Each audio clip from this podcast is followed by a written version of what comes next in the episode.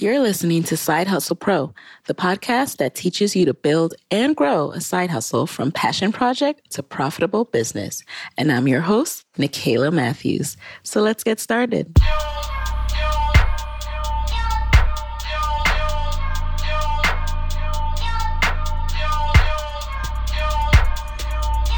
Hey, hey, welcome back to the show, guys. This is Nicaila here with episode 49 of Side Hustle Pro. Today's show is all about the legal aspects of entrepreneurship. A few episodes back, I opened up the show for Q&A, and many of you had some burning legal questions that you were dying to get answered. So today, I've invited attorney Art Steele to the guest chair. Art Steele is a tax lawyer who founded her own law firm in 2014 with practice areas in small business counseling, international trust and estate planning, immigration, and foreign tax compliance. Before launching her law firm, Art began her legal career as a transactional tax associate at Skadden Arps, Slate, Meagher, and Flom LLP in Washington, D.C.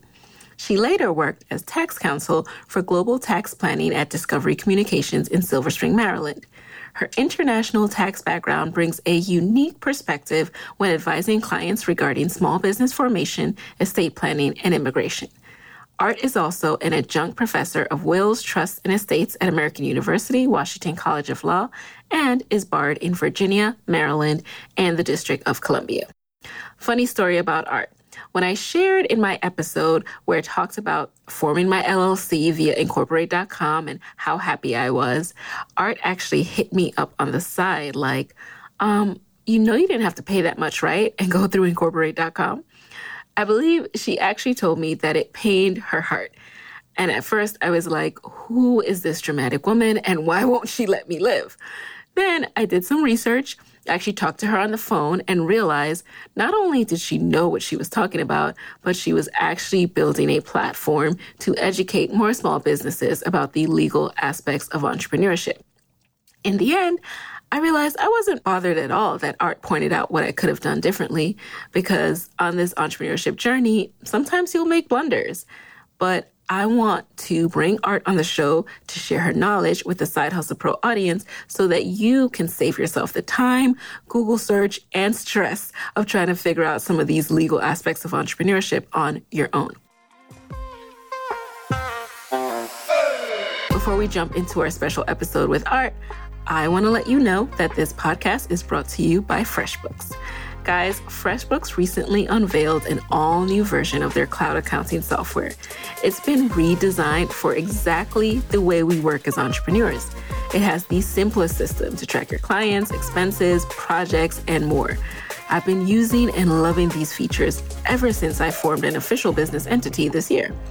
FreshBooks is user friendly and it has powerful features that help you to stay organized and get paid in a timely fashion. With FreshBooks, you can create and send professional looking invoices in less than 30 seconds, set up online payments with just a couple of clicks, and see when your client has seen your invoice.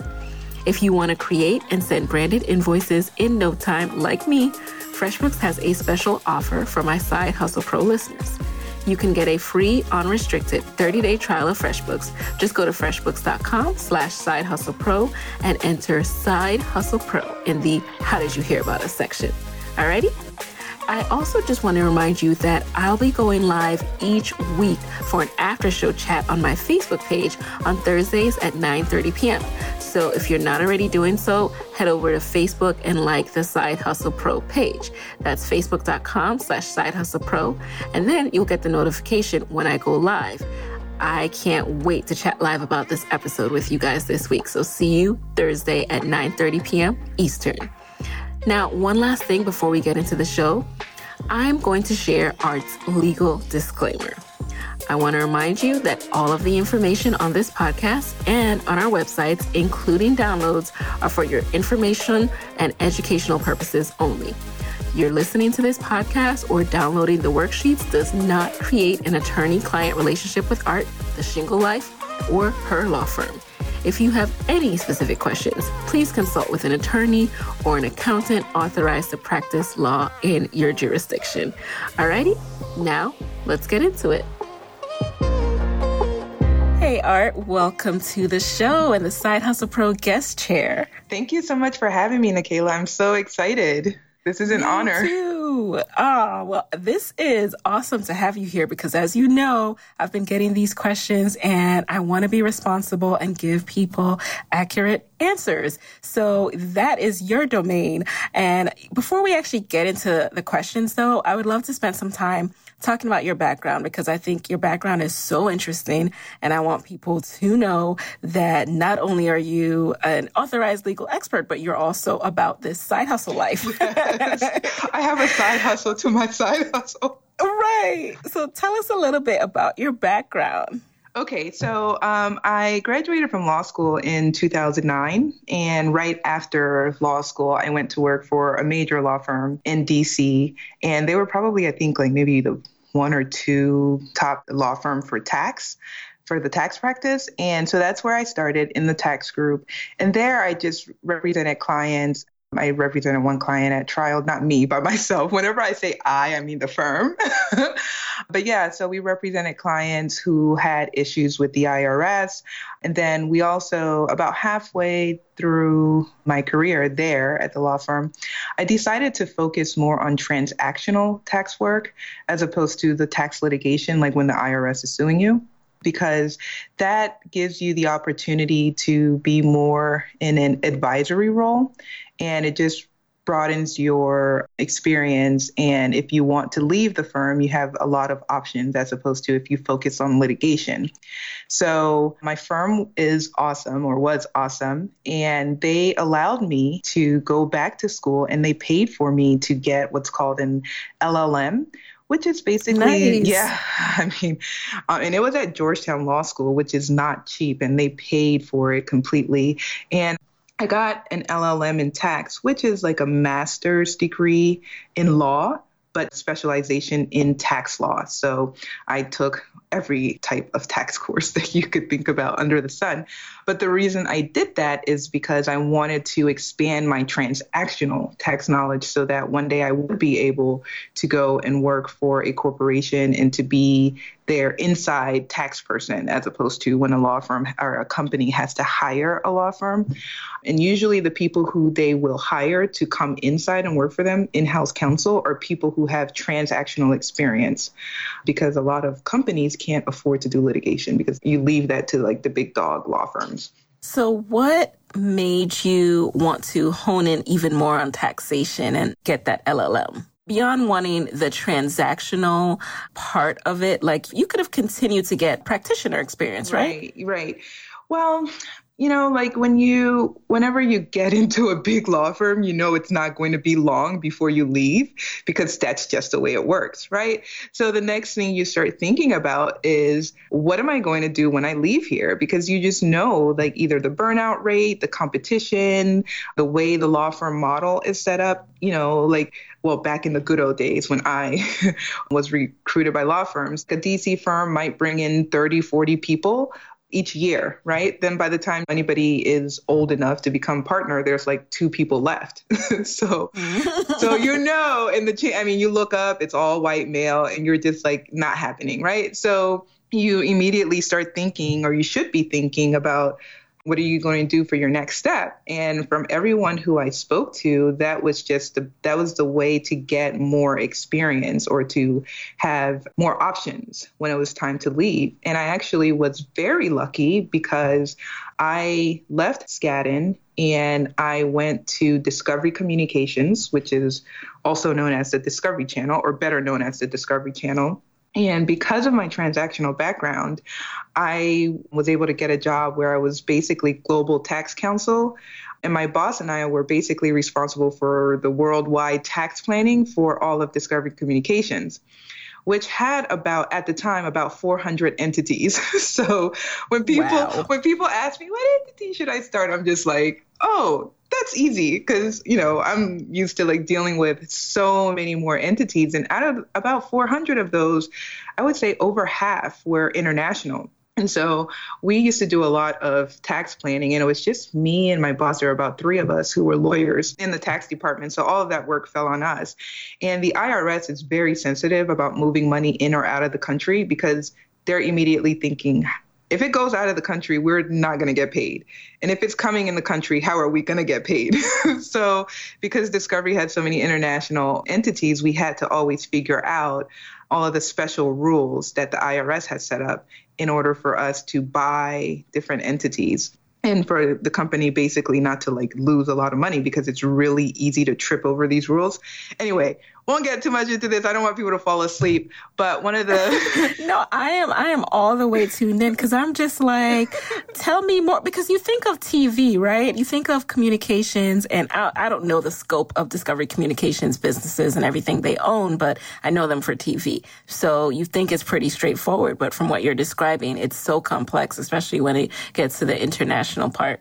Well, and you know why it was so complex? It's because of intellectual property right? So mm-hmm. when you have tangible property, when you have real estate, you can't move real estate to France, right? You simply can't.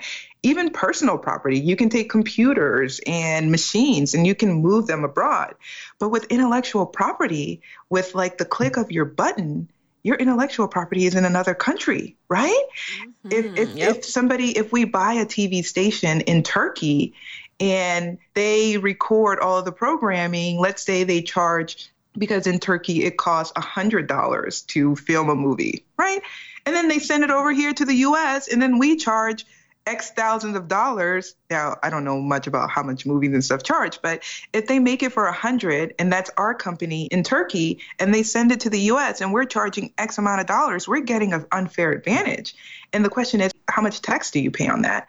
So when it comes to mm. intellectual property is extremely sensitive and the IRS's antennas are like you know like whenever they they they're like wait did you say ip so as a result of that I actually dealt with a lot of IP, and not only on the international side, but on the domestic side as well, because there's so many rules when you have intangible property. For example, let's say Side Hustle Pro, you don't own any assets, right? Besides your laptop and probably your microphone and maybe some shirts. you don't.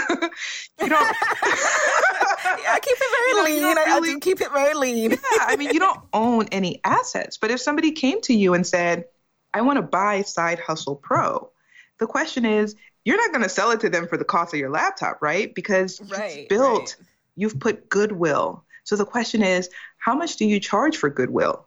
What exactly mm-hmm. is that yeah, right? I because, feel like i'm back in business school. Now i'm with you because yeah definitely remember those conversations. Right and, and, the irs doesn't care about goodwill. All they care about how much are you going to say it's worth so we can tax it right? So mm-hmm. if you do it really low they're like wait a minute we think this. And if you do it high i mean they don't care. But you're not going to do it high yeah. because you don't you know for valuation purposes. But anyway so that's the kind of stuff that i did was just trying to okay. figure out the tax for almost every aspect of discovery agents. And how long were you doing that before you start to feel like, okay, I kind of feel like I could go out on my own? What was that time like? So, um, after about six months, I was like, I don't want to do this anymore. um, but you know, it wasn't because of the experience. The substantive experience that I was getting from Discovery was amazing, as you can see, because one of the other things we did was a lot of digital content deals where a couple of YouTube channels or vloggers sold their company or their channel to Discovery. You know, Discovery would just I mean, they would like, they're looking for content, they're looking for new stuff, and they can't create all of it on their own. So they go out and buy it. And so we had a couple of vloggers, and these people are selling their YouTube channel to this multi million dollar company, and their lawyers are like, people who have like no tax experience and i'm like what in the world like and so it just kind of made me think like wow i could be on the other side of this right with my experience with the experience that i have i know what a big company like discovery would be looking for or what would sweeten the deal for them or what kind of offers they would make and i know exactly what to advise my client who might be selling their channel because there just aren't too many lawyers out there who know this stuff. So that's kind of the substantive reason. But, you know, honestly, it just wasn't a good fit personality wise because I had gone from working with all lawyers at the law firm to working with non lawyers. I don't mean Welcome to the creative world. and I don't mean to sound snobby, but it was just like, right. oh my God, like I can't do this because like I don't know. And I think the reason is because I came from such an awesome law firm and everybody was just like the people there were just amazing. And then you go into corporate America and it was just like, you know, like there's a director and a uh-huh. manager and a this and a uh-huh. that. And it's like everybody feels like whatever position is under them is really under them. And I used to work with a lot of the people in the accounting department, and they were just like, why am I um, answering to you? You're not a director, you're just tax counsel, where does that fit in? And it's like, what? Why do you need to mm. know where I fit in to do what you got to do? Right. job. right. Like, well, how about that? Yes. you know. Can we just do the work? Yes, right. I hear you 100%. So after about six months, and people talk a lot about you know, when do you leave your job? Well, how do you know when it's time and blah, blah, blah. And I've never told anybody this story before, but I remember about six months after I started at Discovery, first of all, the guy who recruited me was like, oh, you know, after six months, you're going to get a promotion, blah, blah, blah. So I'm like, okay, that's fine. Anyway, so six months comes around and he calls me in like his office to tell me that two of the people on our team had been laid off. And these were like directors. And one guy was like the vp of tax. And you know the first thing that came to my mind the very first thing i said and i almost said it out loud was god i wish it had been me. Mm. and i didn't even know that i was feeling that. And this was like six months into the job. And i was just like whoa where did that come from and it was downhill from there Mm-hmm. It was just like, okay, I know I don't want to do this. What am I going to do? And I started calling people, like I called a couple of my friends who had started their own law firms and spoke to them. And, you know, from that moment, I kind of knew I was like, okay, I I don't want to be here. And so I didn't leave until I think May of the following year. So I was there literally for like a year. Yeah. Were you side hustling once you talked to your friends and kind of start to learn what went into starting your own firm? Were you doing any of that on the side? Nope. And you know, that's one of my biggest regrets is that I didn't because I was too afraid. I didn't want to tell myself that that's what my heart was telling me to do. And I called my friends and asked them about it, but it was just too much to think about. So I just kind of pushed it to the side. Plus, because of my skills at the law firm and my skills at like the ones I had acquired at Discovery, I was getting a lot of calls from recruiters who were looking for people to come back to the law firm. And they would contact me and at that time, the going salary for someone, because basically law firm salaries for the most part of good firms are based on the, the year that you've come out of law school. And so at that point, I was looking at $250,000 salary. And so I was like, mm, let me just see kind of how things shake out. Maybe I'll get a job at a firm again. But then I knew that I absolutely didn't want to go to a firm. So I was just scared. And it was because of my fear that I I knew it was going to be a struggle. I knew I was going to take like a super duper duper pay cut. And I was just like, eh, maybe something will come up. And I just ignored that feeling. But when I left Discovery, I never even applied for a job because I knew I wanted to start my own law firm. So it was just time that I wasted. I could have been learning about marketing, which is the biggest challenge I've had. but, but anyway, I, I, felt it. I felt it six months in. I knew exactly what I wanted to do, but I was just so afraid to even think about it. And the kinds of stuff that that came into my mind was like crazy stuff, like you know, Art, like you came from a major law firm. How would it look if you went out on your own? I mean, I know I'm embarrassed to say this stuff, but this is, I, I just, but oh, it's so common. Yeah. I think, you know, you say crazy stuff like it's so out of the scope of imagination, but it's actually the most common thing that I hear from people that comes up in my mind that we all go through. Like, but, you know, how's it gonna look if like, like, like, look how the mighty have fallen. You've gone from right, working right. at Skadden Arps to like starting your but own law school. Only people who start their own law school are people who don't yeah. get jobs out of law school. Like what I mean, like, you know, it was ridiculous. Like completely yeah. ridiculous. But hey, yeah. you know, whatever. It, it, was a learning experience. I'm I'm glad right. for the the road I walked. Exactly. And you know, as I always say in the group now, and I try to hold myself to it too, because it's not something that you feel every day. Every day is a new day. You wake up with new doubts that you have to push yes. your way out of. But the sooner you can let go of being concerned with other people's opinions in your decision making, the freer and better your life will be. So that's just one thing I try to put out there and embrace every single day. But now I really want to know you finally left Discovery. What were some of the first steps you took to really get yourself established as your own firm. I, remember you mentioned something about an initial letter you sent yes. out to your contact list. Yes. So I did stuff the old school way. Well, first of all, I will say that even though I didn't really prepare like networking wise to start my law firm, thank God I did have a really good job and honestly had almost about $95,000 when I left. So praise Jesus because it's been rough. And if not for that, I literally would be out on the street. So mm-hmm. that saving money is serious. It is serious. And I don't know what I would have done. I'm sure I would have done something, but it would have been like even harder because it's been like super duper hard. But at least I had yeah. that behind me. So I paid someone to make a website for me. I decided that I don't know where I heard this, but somebody basically was like, you should send an announcement to every single person you know. Actually, I got the idea because I'm a member of the Virginia Bar and I was working at Skadden, which is like a, you know, big, big, big firm in DC. And so every now and then I would get these announcement cards from law firms, like smaller law firms, mid-sized law firms, like maybe 10, 15 people.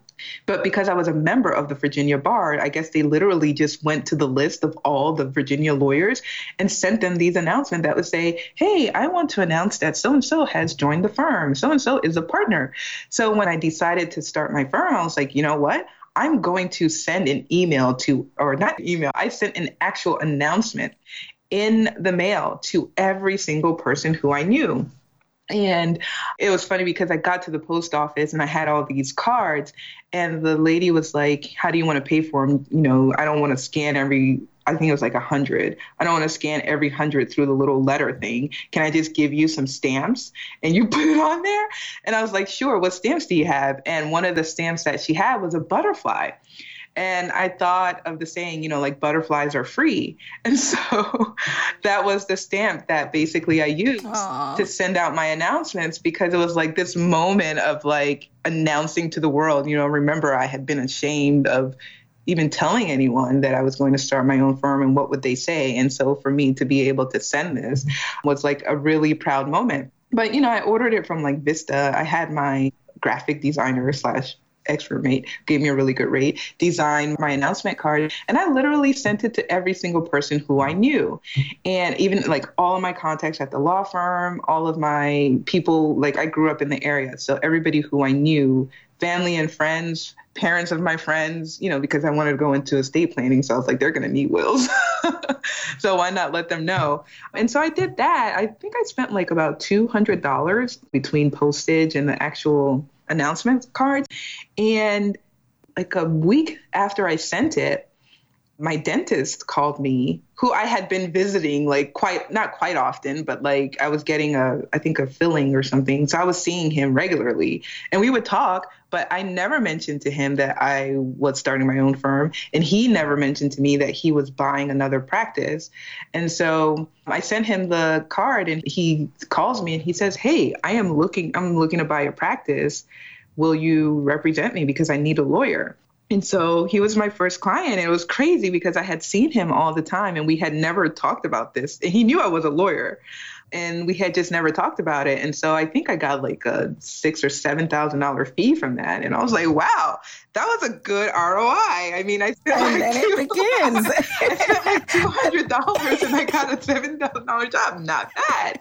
Um, and that's why I love that story because it's something that that personal touch that we take for granted, or just that touch of like, let people know what you're doing. Like if you're in a corner doing stuff behind the scenes, people people don't know. People can't pay you. People can't. That's so true. And I've gotten so many referrals from my colleagues at the law firm because the first right. people who people go to to ask for lawyers are other lawyers or the, you know, like the other lawyer who they know. So I've gotten a lot of work from them. And then another friend who I went to law school with, I had told her that I was starting my own firm, that I did tax law. And a friend of hers, his brother needed some help and he contacted me. And so those were like my first two clients before I even made like my Facebook announcement. I had two clients. And you know, when I started my firm, I really thought I, I, wanted to do trust and estates, you know, because I think it's like one of the best ways to transfer wealth. And I think it's one of the most overlooked ways, especially by minorities. So I was on this mission to like drive around with a bullhorn and just tell people that they needed to like do estate planning. But like the most of the work I've gotten has been from small businesses. And that's because I mean, I don't want to say that there aren't people out here who don't have this skill, but that's because, you know, I think I have a very unique set of skills. I mean, you don't really find a tax lawyer.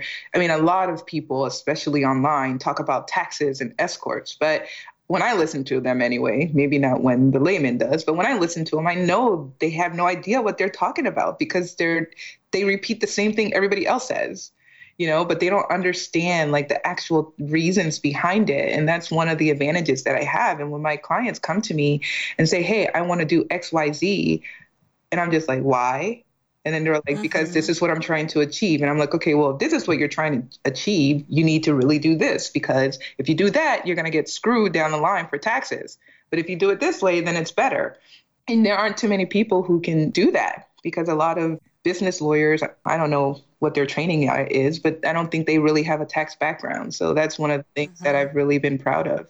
And that's one of those, you know, you definitely stood out to me. And, you know, we started talking organically just through the Side Hustle Pro community and the Master the Gram community. And I have been approached by other attorneys, people who do business law, I suppose, but, um, as as a layman, I felt a huge responsibility to bring someone to the table who has the receipts, who has the practitioner's experience of doing this for a major business, for a major law firm, you know, before I like say, hey, believe this person. Cause yeah, there's general information that anyone can spam. It was just, you know, personally, I couldn't have that on my conscience. So and, you know, yeah, it's, it's so easy because that's kind of one of the great things about being a lawyer is that yeah. you can develop because of the skills that we're taught in law school, you can eventually right. get up to that pace. And I can tell you that for as long as I've been drafting LLC operating agreements and S corp agreements and all that stuff, there's still a lot of stuff I don't know, right? And this digital content, I mean, this stuff is changing every single day, right. you know. But at the at the very least, you know, like you, there's some stuff I stay away from because I'm just like that's not my expertise, and until mm-hmm. I'm not mm-hmm. going to advise a wide range of people on it, until I truly understand what I'm talking about, you know, because there's yes. always exceptions to exceptions. Mm-hmm. And speaking of that, so I, you know, we have to get into yes. the meat. We've been teasing people enough, but I just wanted to get into a little bit of your background and how you're helping people. Now it seems like you're passionate about entrepreneurs navigate the legal world without feeling intimidated.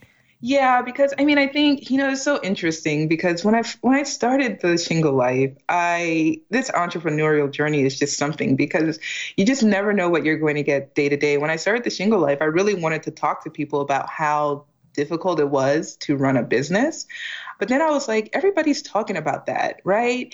And also they don't want to hear from me why it's difficult to run a business. They want to hear from the people who have succeeded, like who are super rich, why it's difficult to run a business. Or at least my voice is not really going to stand out. But the one thing I kept seeing was that people really needed help with this. And with all the Facebook groups that I was in, people were constantly asking these questions. And I was just like, wait a minute, like, can't they just Google this stuff? And then I started Googling it. And it was like, oh, now I understand why. Because right. there's so much conflicting information out there. Yeah. That's why people literally right. don't know what to do. Yeah. As a matter of fact, it's funny you mentioned Facebook groups because as soon as a legal thread pops up in a Facebook group, I like hide the thread. I'm like, I can't. Oh. I can't. I know it's about to be some craziness in here. I will not let you lead me astray. I know, know I know, because there's so much information on the internet. So there is much. so much. I've spoken yes. to like four or five people because I did some, I did a survey. I, I talk about this in my podcast, and I did a survey. I did uh-huh. some course calls, and everybody who I spoke to had the same issue of not knowing where to start, but somebody had told them something different. Like, oh yeah, yep. definitely do a this, yep. definitely do that. Yeah. So just, how how do you set up a business? Like, let's jump into okay. The first thing, the number one question that came up, and this, these are direct questions from the Side Hustle Pro community. Like, how do you set up a business, and what type of business entity should you choose? Okay. So the reason why this is a difficult question is because it varies so much based on these three things. First, the state you live in right? So each state has its own laws and its own procedures and regulations for how to start a business and for what protection it provides for each business. And then each state also has a completely different amount of how much it charges to maintain that actual entity, or whether or not it charges taxes, or whether or not you have any other obligations. So that's the first thing. The states vary widely. So somebody in Virginia can't tell on somebody in New York, oh, yeah, just start an LLC. You don't know what it's like in New York, right? That's one. Two, it depends on that person's own personal situation right? So, depending on your personal situation, you may want to start a certain entity and not another one. And then the other thing is your business goals. What are your business goals? What are your long term goals? What are you planning on doing with this company? What are you planning on doing right now with this company? So if you take those three things, you're probably you could talk to 10 people and you're not going to get the same answer. So, a good place to start is to go to Google and type in how to start a business and then plug in your state. Now, the problem with that is when you do that, you're going to get LegalZoom. That's going to be the first thing that'll come up. And then the next thing will be incorporate.com. And then the next thing will be the next company that charges you a fee to pay a fee to your state. And they do that because they pay like a gazillion dollars in advertising so they can come up first. But you don't need to go through those services. Just look for your actual state's agency, and that'll usually end in .gov. Now, some of the things that you want to consider when you go to the website of your state, they're going to give you a rundown. These are the different types of entities. The main ones are sole proprietorship. Now, there are others, but these are the three that most small businesses are looking at sole proprietorship, limited liability company, which we refer to as LLC, and a corporation. Now, S corps are a little different. I'll address that later. So, those are the three main ones. Now, the factors that you want to think about in deciding which ones that you which one you want to choose is a sole proprietorship is basically not separate from you as a legal entity. So, any actions or any lawsuits or any liabilities that arise under your conducting business with your sole proprietorship, you are personally liable. And that just means your personal assets are liable. So if you own a house and it has any equity in it, if you own a car, if you have cash in the bank, if you have a job, your wages could actually be up for grabs. If this person sues you and wins, they could recover from any of those things. Now, I tell people if you have nothing, like if you are starting out and you don't own a home, you don't own a car, maybe you live in the city, right? A lot of people in DC live in apartments, don't have homes, but you want to start this business, don't stress yourself out. You may be able to do it as a sole proprietorship, right? So there's no right answer when it comes to that. Now, for an LLC, what the LLC does is it limits your liability to the assets that are in your business. So if you have $1,000 cash in the bank for your LLC, and that's your LLC business account, and somebody sues you for $10,000, they win, they can only recover $1,000 because that's all that's in the business assets because the action is against you as the owner of your business, not you personally. So most people, if they own a home, own a car, have money in the bank, another job possibly, they may feel more comfortable with an LLC. Now, the corporation, that's a big, it's not necessarily like a big thing, but it's very formal. You would have to have a board, So that means even if you're a single shareholder, because corporations have shareholders, if you're a single shareholder, you still have to find two other people who are going to be your secretary and your treasurer. So it's a bit more formal. It's more formalities. You have to have meetings. You have to record the meetings. They have to be approved. You have to issue shareholder certificates. So a corporation is more formal. So most people are really looking at a sole proprietorship or an LLC. And so it really depends on your own circumstances. If you don't really have mm-hmm. much at risk, then starting a sole proprietorship may be the thing for you, and that's fine. Now, the other thing to consider is the cost. And it varies state by state because in Virginia, for example, to start an LLC is $100 when you initially register. And then every year after that, it's 50 bucks. That's it. And you just pay that $50 every year. Now, in other states, for example, in New York, it's like a $200 fee, and then you have to pay a franchise tax for having an entity if it's a pass through entity. And then if you live in Manhattan, you need to pay a publisher fee for all the income you make. So it can add up depending on where you live. And then I heard in California, it's probably about eight or $900 every year. That brings up an important point because why does everyone love Delaware? When I was starting my oh LLC, yes. everyone was telling me like, do it in Delaware. It's better. And I don't know why, but okay, so I believe them. this is the time for me to plug my own podcast because I actually talked about this Delaware mess for a, a bit. Yes. So I just started a four part series, a getting started where I go into way more depth, right? Because we have a lot of questions to cover, but I go into way more depth about which to choose and why. But I hate that. Delaware. Let me tell you about Delaware. So, and without going into the legal history of corporations, so back in the day, Delaware was basically like at the forefront. Like back in the 1980s was really when shareholder lawsuits became a big thing, right? And so Delaware was one of the first states that developed a body of law that guided corporations on how to deal with their shareholders, like the procedures they need to put in place when they want to sell their companies and what rights the shareholders have.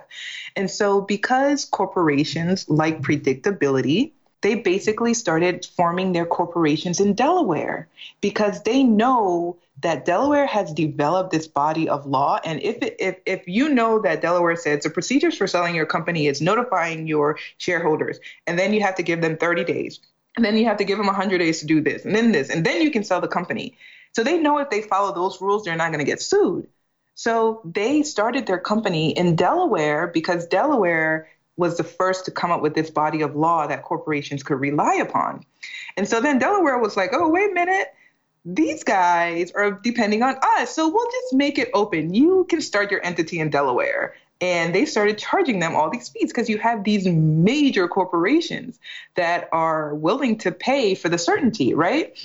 So, for that reason, people started associating Delaware with the place to form a business but it's completely misguided because it doesn't apply. It's like the best brand campaign of all time. Well, here's the thing Delaware doesn't charge sales tax to its residents because they make so much money on corporations and these small business owners who are forming their LLCs and paying out the wazoo for a ridiculous amount of money. And here's the thing for an LLC, the LLC Act which is the law that governs limited liability companies. It says, like, if you form a limited liability and you don't write your own contract, your own operating agreement for your business, and anything happens to you or happens to that business, if you don't have your own contract, then the law applies. So, and that's called the Limited Liability Act. This Limited Liability Act is basically the same in every single state. so if you're forming your LLC in California versus Delaware versus Virginia, Florida, for the most part, it's exactly the same. You're getting the same protection. You have the same rules. So when it comes to an LLC, there's really no reason for you to form your LLC in a different state. But here's the other thing that's a kicker. Let's say you go and form your LLC in Delaware and you live in Virginia. So you're an online business person. All of your business is in Virginia. Guess what you have to do? You have to also form a foreign entity in Virginia because you're operating business in Virginia. So now you have the entity in Virginia, in Delaware, that you're paying every year for. And then you have the entity in Virginia you're also paying every year for. So you're not going to get out of not forming your entity in your own state. It's just, it's like the dumbest. I am going on record to say it is the dumbest advice anybody will give you. And so people you guys heard it here that. first. Like, don't you form your entity. We are clearing it up. the Side Hustle Pro podcast has cleared it up for y'all. Yeah. Alrighty.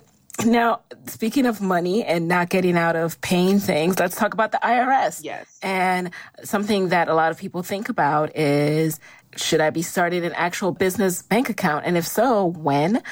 What should I be thinking about in terms of that? Okay.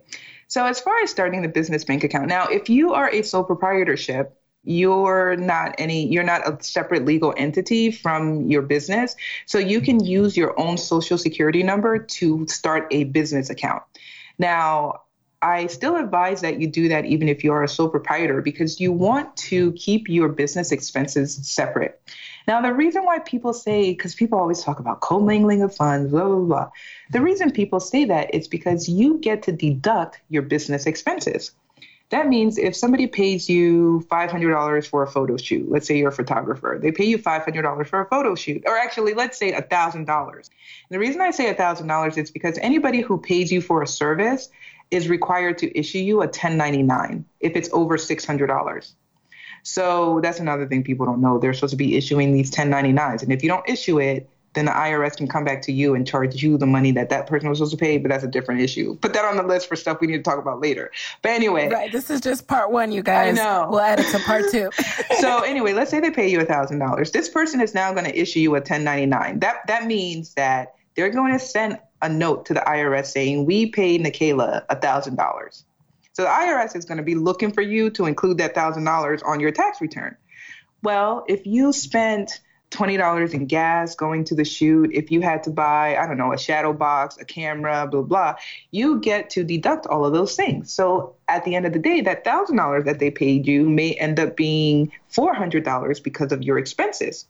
So that means you're only responsible for paying taxes on that 400.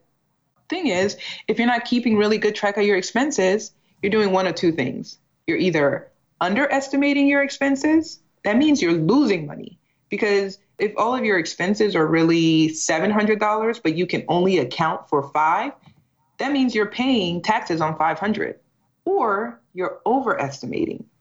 And if you're overestimating, that means you're cheating the IRS. Now, mm-hmm. is the IRS going to call every single person and say, let's look through this, let's look through this? Not necessarily, but they, they do audit. There is a division at the IRS that is called the Small Business mid-size something but they they all they focus on is small businesses so if you get audited by the irs and you've put that you took a $700 expense deduction and you can't account for that $700 they're going to take that $200 deduction away from you then you're going to be charged the taxes that you were supposed to pay on it. Then you're going to be charged a penalty for underreporting your tax, and then you're going to get charged interest. So that's why it's important to keep track of your expenses. Now, do you need an accountant to do that for you? No, because an accountant can't every time you go swipe your card or you use cash, they're not going to keep your receipts. You know, that's just one of the jobs of being a business owner. You really mm-hmm. have to make sure you manage this stuff. And depending on you know where you are when you start when i first start all of my businesses i start with a spreadsheet you know until i start getting to the point where the expenses are just too much and then i switch to um, some app the other one. I don't want to call it because I know. Right. a FreshBooks competitor. Yeah, exactly. Um, but it's great at helping me, you know, in my accountant. I do have an accountant, but that's because I have a law firm and we have like so many mm-hmm. ethical obligations yeah. with what we have to do. What about you know, hiring a CPA, someone asks, is it necessary to have a CPA help with taxes? So that depends on how complicated your personal, your overall tax situation is. I personally don't think you need a, an accountant just because you start a side hustle. Because if you keep track of your expenses, right? If you and and you know in the first year if you're not really making money, it shouldn't be difficult to do. If you keep track of I, I mean, I'm, I'm, I guess I'm just a lawyer, but I, I keep a spreadsheet of before I went to the competitor. I keep a spreadsheet of every like medical equipment expenses, transportation, tolls. I keep everything. And so at the end of the year, you can use any of these programs like the competitor or the other competitor or the other competitor and you can use, you can i mean like you know you can use quickbooks h&r block. I don't know what the other one is but any of these online tax i don't know what they're called tax reporting yeah, TurboTax. TurboTax you can use them. They're all those systems are very complicated they will walk you through. They will say, Do you have a business? And if you say yes, then they will ask you, Did you have communication expenses? Did you have car expenses? Did you? They will walk through every single step for you. So you don't necessarily need to get an accountant to do your taxes. Now, I have one because I own a home. I have a law firm and we have really weird reporting obligations or how we have to hold our clients' money. And so I use an accountant and I have a kid, I do childcare. So I have all of these issues, not issues, but all of these tax considerations. Yeah. Considerations. It's complex. It's complex. Right. And I know, like, even though I'm a tax lawyer, but I know a tax accountant knows the deduction stuff way better than I am. And I want to get every single type of deduction possible that I can get. And so Amen. I don't want to leave any money on the table. So that's yeah. why I use Speaking of which, what about when is it time to report extra income? Like, do you report that $500 you made if that's all you made last year yes. or, you know, all you made after you take out expenses? Like, talk about that. Okay. So, for the most part, this is very simple. I'm sure like an economist can tell you something else of what income means. But for tax purposes, income is basically your revenue, which is all the money you bring in, versus, or actually, income equals revenue minus expenses. So, all of your expenses, your office supplies, mileage, your mail automation system, Gmail, every possible expense that you have you get to deduct when you are running a business, right? So you will deduct all of those expenses. So let's say at the end of year one, you brought in two photo shoots and they were each $500. And so you got ten, you got a thousand dollars. And at the end of the year, all of your expenses, and they came up to let's say eight hundred. So you have two hundred dollars of income. You have to report those two hundred dollars in income. I know it's two hundred dollars, but you got to report it. But here's the thing: if you are just starting your business, you likely have a full time job, right? So you're not doing a tax return only for $200 worth of income. You're just going to do what's called a Schedule C, which is where if you are a sole proprietorship or an LLC, you don't file a separate tax return for your business. An LLC, it's, it's what's called a flow through. So all of the income from your LLC or all of the losses from your LLC in your sole proprietorship, well, the sole proprietorship is not really an entity, so it is you. But for an LLC, it flows through, it breaks that barrier of the LLC business that you've set up and flows through into your regular personal tax return. And you report all of your business activity for your LLC on what's called a Schedule C. Now, the Schedule C will say revenue, expenses, and then it'll subtract B from A, and that's what you get as income, and that will go on a line on your 1040. Now, if you have losses, then the losses will go to reduce your income. So let's say you make $50,000 from your regular job and you just started this business and you spent all this year just you know buying everything your camera your light box and setting up your email system and you didn't really do any photo shoots but at the end of the year you basically put about you know $2000 into this business so that $2,000 is going to go on the same line, but it's going to be a negative $2,000 and it's going to reduce your $50,000 down to $48,000. But if you made $2,000 in income, it's going to increase your $50,000 to $52,000. But the minute you get anything above zero, you have to report it. Good to know. Good to know. What are some other legal considerations when side hustling with a full time job? Hmm. I mean, I, I think I think a few weeks back you you talked about how to manage your side hustle with your your full time job. And right, how to not get fired. Yeah, how to not get fired. That's right.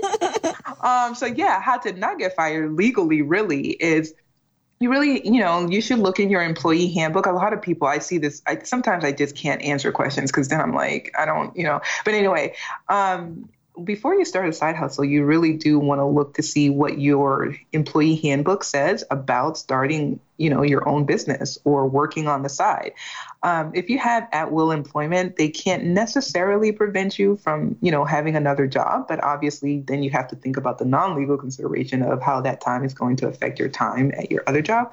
But as far as the legal look to see if they say anything about it right? Because if you've agreed to be employed there then you agree to the terms in the handbook. And if they have any language as to what you can do then you have to be held by that.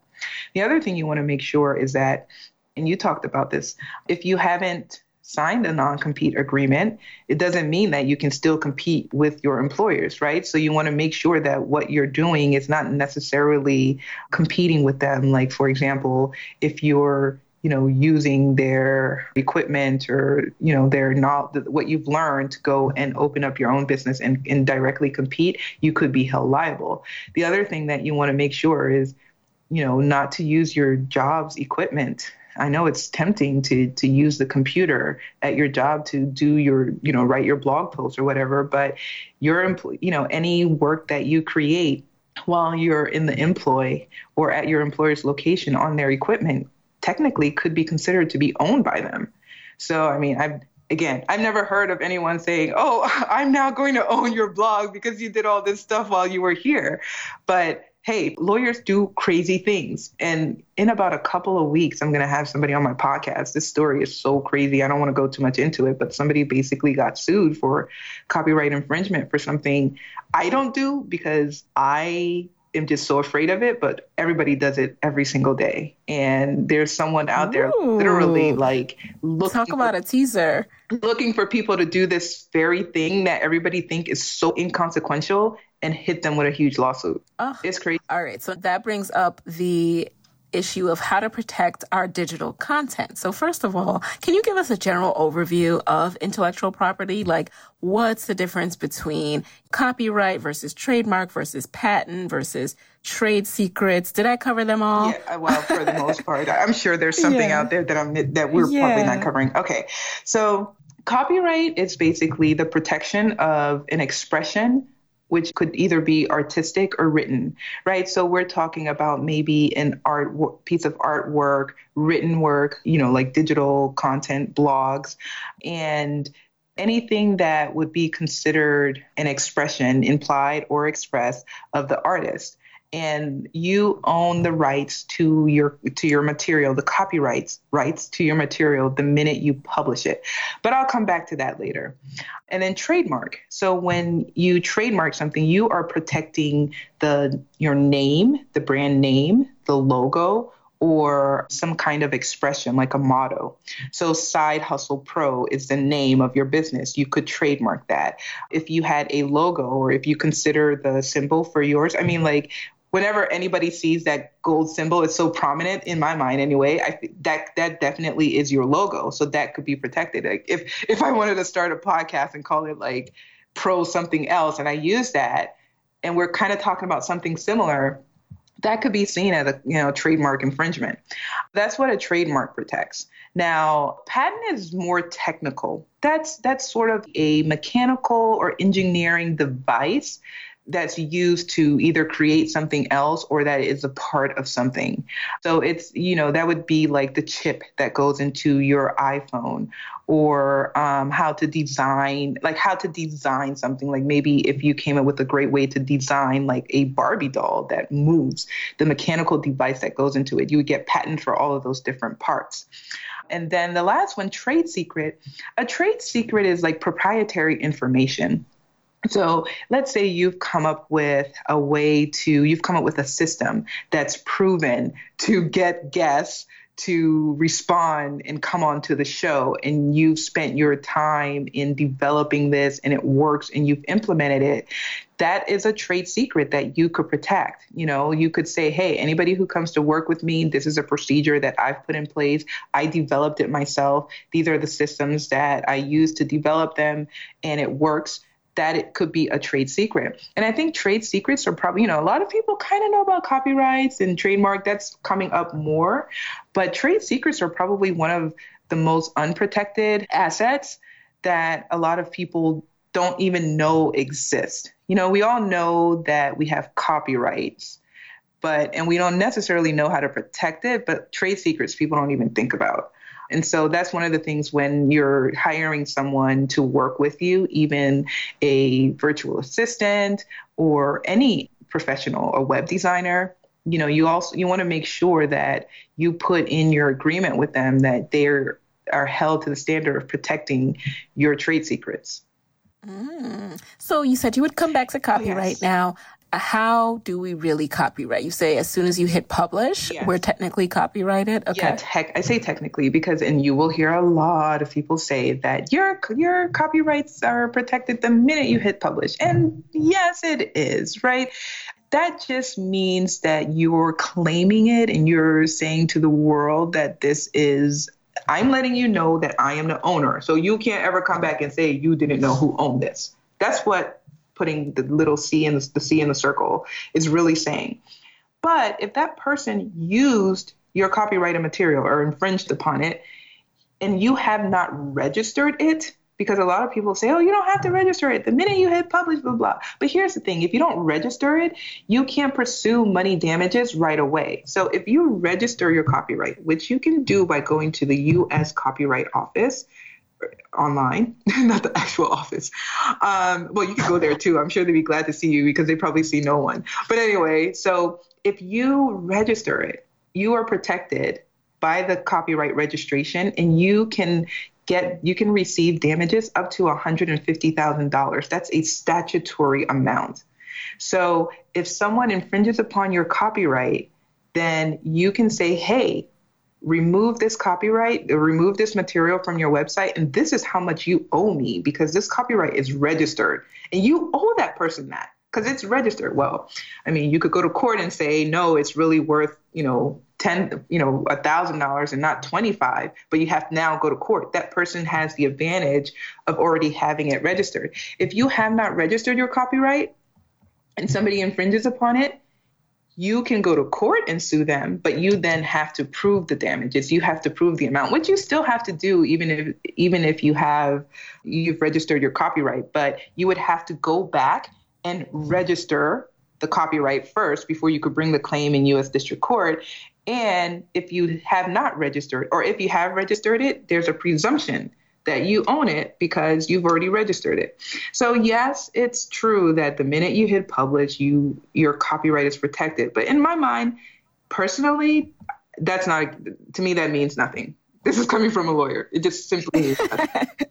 So people so, will tell okay, you that to make you feel good, but to me it means nothing. Yeah. Register it. It's like thirty-five dollars, and you go through the website. So are you registering the copyright of your entire blog? Mm. Like what exactly are you? So here's the thing. Like I I won't I don't tell people to to register their entire blog because you know, like you don't you would spend all day on the copyright website to register your blog. But um, I think that if you have workbooks if you have maybe like, you know, what they call an epic blog post, I think those are probably more worthy of being copyrighted because they give so much valuable information and you could probably later take it to use it to, you know, like as a, the starting foundation of a book or an ebook. So I would usually say like your epic blog posts or photographs. Photographs are a tricky one. They're really, really tricky because, you know, the minute you take um, a photograph. You know, how often can you really copyright every single right. photograph? Especially in take? today's age of Instagram. Mm-hmm, like, mm-hmm. and know? there was recently a lawsuit against Khloe Kardashian because she hired some guy to take a photo of her. He took the photo of her. He sent a copy of it to her with his mark on it. She removed the mark and posted it on Instagram or somewhere the next day. And he's suing her. And you know, everybody's like, "Oh, beware! See, this could happen to you." And I'm starting to think, like, this happened yesterday. Did he copyright it? Like, okay, mm-hmm. he's suing her, and yeah, you know, like it's Khloe Kardashian. She's probably just gonna like either take it down or throw money at him. But really, I thought about that. Like, how quickly can he copyright his photo? Yeah, he put his mark on it, but then the question is, did she sign an agreement? Did she sign an agreement that he owns the copyright? Right. So usually, the copyright is owned by the person who originates the product. So if he took the picture, the copyright is his. So if they sign an agreement and she and she agreed that it was his copyright, then he can sue her for breach of contract, right? But not necessarily that it's a copyright infringement. Does that make sense? I know it seems like no, that makes sense. Yeah. That makes sense. And, and, and the standard to, is different. That's, yeah. that's the main thing. Right. And I want to bring it all back and bring it home because, you know, we're getting ready to wrap up. And I know you guys that we have presented a lot, but we wanted to get as thorough as possible on these topics of starting out because, you know, these are the questions we saw the most. How to get started, what kind of business entity to form, and then, right, one thing I want people to take away is like, when should I be looking into trademarking mm. and how? How? We are side hustlers, right? Yeah. Like we cannot hire an attorney. I know. I know. how you feel. I know how you feel about LegalZoom, but mm. dot, dot, dot, dot. okay. I know. It's tough. It is a tough one. So when should you start copywriting? Like, I'm sorry, trademarking. You know, I think, I think maybe a year ago, two years ago, I would have said, eh, kind of wait and see and see how it turns out, see how this business ends up. But I think we're really living in a time where the online uh, market or online business is just taking off. And everybody has basically the same idea. I'm sorry, like um, there's not really much that's original out there. You know, the the one thing that makes everything different is you, the person who's presenting it, and and how you relate to your audience. So there's no question that if you have one idea, there are 10 or 15 other people who have this, or hundreds of people who have the same idea. So, you know, I think that you should consider where you want this product to go or where you want this business to go and how strongly do you feel about it you know i haven't trademarked the shingle life but that's because i, I kind of feel like yeah you know not not that i don't like it but i i'm just like it's not something that i can concern myself with right now. but also at the same time, I feel like, okay, somebody steals it, I'll just change something else. I don't know. Maybe that's crazy. I would never tell a client to do that. But I think that the the bottom line is if somebody started using the shingle life, I wouldn't be like devastated. I wouldn't feel like I couldn't start over. I wouldn't feel like this was my big, great idea that just slipped through my hands. Now, if, you know, five or six years from now, the shingle life is this huge thing that everybody knows, and yeah, it makes sense to copyright it.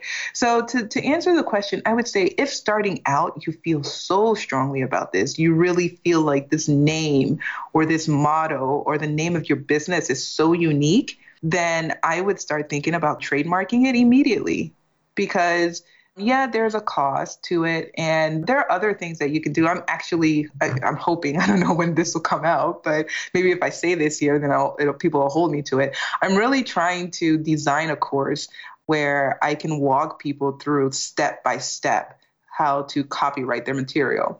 Because as much as you don't want to pay legal fees I don't have enough time to help every person who wants to copyright their material or trademark their material in a day's time or a month's time, you know? And it just, and that's one of the reasons why, like, I really mm-hmm. did shift my business model is because it's, I realize that people need this in such a high volume that I'm not able right. to provide on one on one. So I'm And it's not very clear like yeah. where can you go as an independent person mm-hmm. to get this done? Like should you go directly to the USTPO website yes. or, you know? Well, I mean, so you could you could submit an application on your own to the you don't need a lawyer to do it for you. Now, the chances of you getting it through and probably doing it properly without the help or guidance of a lawyer, it's going to be lower. That's the same reason why LegalZoom has doesn't have a very high rate of success with trademarks. And the problem with trademarks is that you are, I think, about 80 or 90% of them, even when you do use a lawyer, get an office action and that's basically like this really long letter that describes every single thing legally that is wrong with your trademark. And so now you have to respond legally for why, you know, it, it's a good trademark. And a lot of people kind of stop at that point because you know, even when I get that stuff, I'm just like, come on, man. Um, so I can just, I can imagine what it feels like for someone who has like no legal training. So, you know, I think I mean, it's a tough decision. It's it's I think there are probably a couple of lawyers who try to offer a reduced rate, but just simply because of the amount of work that is involved in doing a trademark, it's just difficult to to charge such a low rate. And that's actually one of the reasons why I really want to like come up with a step-by-step course where literally I would like videotape my screen. There's a more technical word for that. Showing people like what to click on, what to do, how to get through, at least giving them the information. That would be awesome. So, what I'm hearing from you to just kind of recap is people starting out, side hustlers, that shouldn't be your first concern. But as you are working through it, if it's something that you're like, you'd be devastated mm-hmm. if someone else came in. And, you know, still, this is something like really do some soul searching because sometimes we think we'd be devastated and it's like, yeah, it's not that big a deal. Yeah, I mean, so like truly, truly, you know, do some thing. soul searching on it's it. It's a tough thing to say. If you really, if you feel, look here's the thing though and this is what business, like when you're trying to shift your mindset to a business owner, you have to get used to doing. Think about, I know that $2,500 sounds like a lot to hire a lawyer, but think about how much more money you will lose. And this is what I tell people who say they can't afford me. I'm like, you're not, you, you're looking at it as I'm only, that, that if you don't hire me, you're saving $2,500. But if you don't hire me, you're putting a hundred thousand a hundred thousand dollars possibly at risk because you're not protecting yourself. Because if somebody comes back to sue you, they're not suing you for the twenty four the twenty five hundred dollars I charged you. They're if they're making money off of your trademark, they're not making twenty five hundred dollars. They're making probably a hundred thousand dollars because of the the way in which we can use and market people's digital content instantly. So I know it sounds like a lot, but that twenty five hundred dollars is worth it to protect this digital content or this asset that you have. And I think if you are designing an online course, immediately you should be thinking that as you're thinking of what you're going to call it, you should be searching the trademark database if you're doing an online course or ebook. Now, if it's just you're starting a company, maybe that's a little different because you don't know where it's going to go. But if you know you're putting that digital content of an online course or an ebook out there, I say immediately start thinking about trademark. Alrighty. Well, this was very, very good. Right. I feel like I learned a ton, even as someone who has gone through some of these steps already. To kind of wrap on a positive note, I think as entrepreneurs, we put a lot of stress and pressure on ourselves to get everything right. And like, look, you guys, you're not going to get everything right. I didn't get everything right. I think losing some money on you trying to set up your business and really go for it and push through in the big scheme of things is is not the worst thing you could lose money on, right? Like so if you make a fumble along the way, like don't beat yourself up about it, but just listen to this episode, take notes. Art has been so great to provide a cheat sheet for this episode, and yeah. let's just continue to have these conversations. But what were you going to say, Art? I was just going to say it's you know it's not that big a deal. If you started a corporation in Delaware, just close, just don't renew it, and start it where you live. If you started a sole proprietorship and that's not working for you, then start an LLC. If you did an LLC, too expensive, go to something else it's not that big. It's not the end of the world. That that's not the right. the, the, major, the biggest decision you'll make in your business. Right. Don't fret over exactly. it. Exactly. And again, it's the cost of doing business, you know? Mm-hmm. Like there are a lot of things that you could be losing money on, you could be wasting money on, and it's not wasting money. You're investing in yourself. So there there are gonna be fumbles along the way, especially when you don't have an attorney. But, you know, like Art said, you could consider doing away with all of that and investing in an attorney from the start so you can do away with some of these fumbles. So let's talk some more. Um, again, this is one of these shows that will have an after show on Thursday. Yay. So join us on Facebook. Yay! at 9.30 on Thursday. All right, guys? So this is when we come to a close. This was just part one. If you have more legal questions, join the Side Hustle Pro community, sidehustlepro.co slash Facebook, and then we'll be able to load up some more questions for part two. Alrighty. Wait, so Art, yeah. what's the best way that we can connect with you after this episode to hear all the other juicy okay. episodes that you are planning? Okay, so I have a podcast and it's called The Shingle Life, and I am at I'm on Instagram at at The Shingle Life. And you can listen to episodes of the podcast on iTunes and Stitcher. And you can go to the website, which is www.theshinglelife.com slash podcast, and you will get all of the latest episodes. And the other thing I was going to mention is not only are we going to do a cheat sheet for this episode, but for all of the episodes that I'm doing in the Get Started, Getting Started series, I'm creating a cheat sheet that'll help guide you through this entire process. And I can tell you that the first one that I've created is a list, among all the other things, of all of the state agencies that create entities. So I've created hyperlinks to all of them. So guess what? Ooh. You guys don't even need to get trapped in LegalZoom world. You can just go to the shinglelife.com slash podcast and download it. But this has been amazing. I'm so I'm so happy I can help people that's the best yeah, part of this. This has been super informative and educational. So thank you so much, Art, for being in the guest chair. Thank you for having me. All right, guys, and there you have it.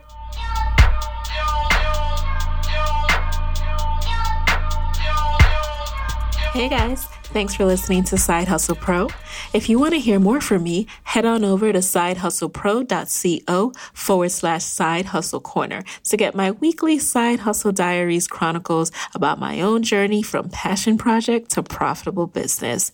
And if you want to find me online, I'm at Side Hustle Pro on Instagram, Twitter, and Facebook. Don't forget to join the Side Hustle Pro Facebook community. Go to sidehustlepro.co forward slash mastermind. And as always, if you love the show, do me a favor and subscribe, rate, and review on iTunes. Thanks, guys. Talk to you next week.